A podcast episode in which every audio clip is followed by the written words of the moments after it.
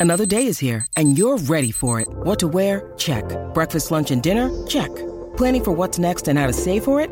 That's where Bank of America can help. For your financial to-dos, Bank of America has experts ready to help get you closer to your goals. Get started at one of our local financial centers or 24-7 in our mobile banking app. Find a location near you at bankofamerica.com slash talk to us. What would you like the power to do? Mobile banking requires downloading the app and is only available for select devices. Message and data rates may apply. Bank of America and a member FDIC. Penn State basketball coach Pat Chambers apologizes for a controversial news comment. Urban Meyer breaks down the Lions and their chances of making the college football playoff.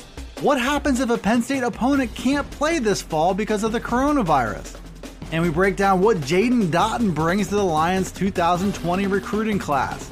I'm Dustin Hockensmith from Penn Live. We'll break down those headlines coming up on this edition of the Penn State Update.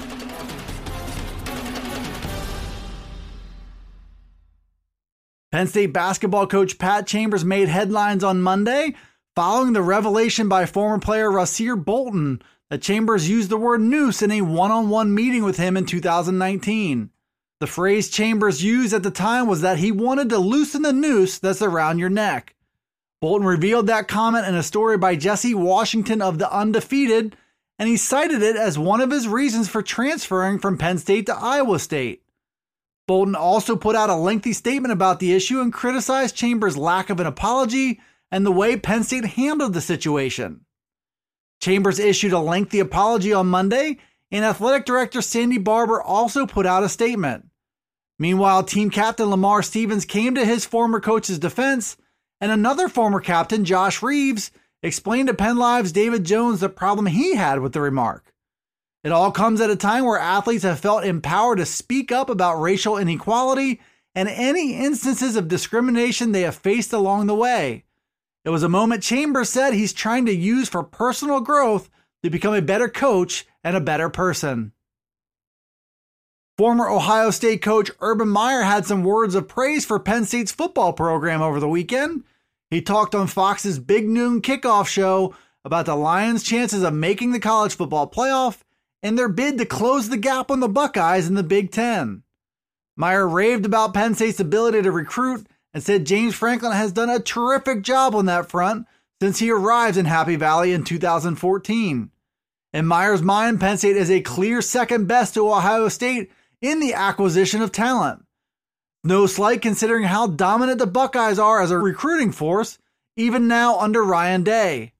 Recruiting is at the heart of what every college football program does, and it's a big reason that Penn State is in a position to contend in 2020. But in order to make the college football playoff, Meyer believes every Big Ten team has a tall task ahead. He predicted that the SEC might have the luxury of losing a game along the way and still making the playoff. Big Ten teams might not be able to say the same, which could mean huge implications for Penn State's showdown with Ohio State on October 24th.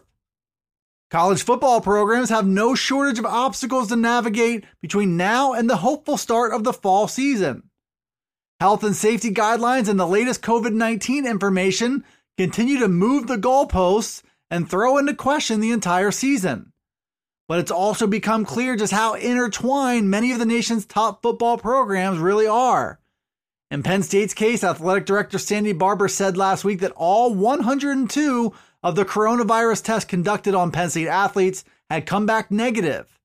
That was great news for Penn State's athletic community, but what does it mean if many of the Lions' opponents struggle to get their teams in the same position? Penn Live's Greg Pickel tackled that tricky question on Monday with a little help from Barbour. He asked her what happens if one or more of the Lions' opponents are unable to play because of the virus. Barbour said Penn State is focused on securing as many football games as they safely can. She also hinted it could be a case by case basis whether Penn State seeks a replacement game or not. It all boils down, Barbour said, to doing the best possible thing for Penn State student athletes. What exactly that is could very well be a work in progress between now and the September 5th season opener. Penn State saw 11 of its 27 class of 2020 recruits enroll in classes in January, only to have them leave campus and finish their first college semesters on their own. Wide receiver Jaden Dottin was part of that group, but managed to make nice progress in the weight room before having to go back home in March. Dottin bulked up from 170 to 182 pounds in two short months before spring practice was ultimately canceled. He was under the microscope on Tuesday as part of a Penn Live series looking at every member of the 2020 class. Dottin's early arrival was an important first step in his development. He has all the makings of an outstanding possession receiver, but he still has plenty of work left to do. The next step will be to bulk up around the 200 pound range to make use of his body control and his strong hands. Dottin isn't a straight line speed threat and still must work on his quickness and acceleration on his routes. But in the short passing game, he has a chance to really thrive as a nice safety valve in the Lions offense. In order to get there, getting bigger and stronger will be keys for him, as will ironing out his routes and technique to be able to get open in any crowded part of the field. Dottin is a three star prospect from Connecticut who's well worth watching as a freshman. The sooner he can develop Big Ten caliber strength, the bigger his role will be in Penn State's offense. Thanks for tuning in to the Penn State Update Daily News Briefing. You can find it right here on Penn Live. It's also on Alexa, Apple, Google, Spotify, and Stitcher. Be sure to follow, like, subscribe, and rate the podcast wherever you listen to it.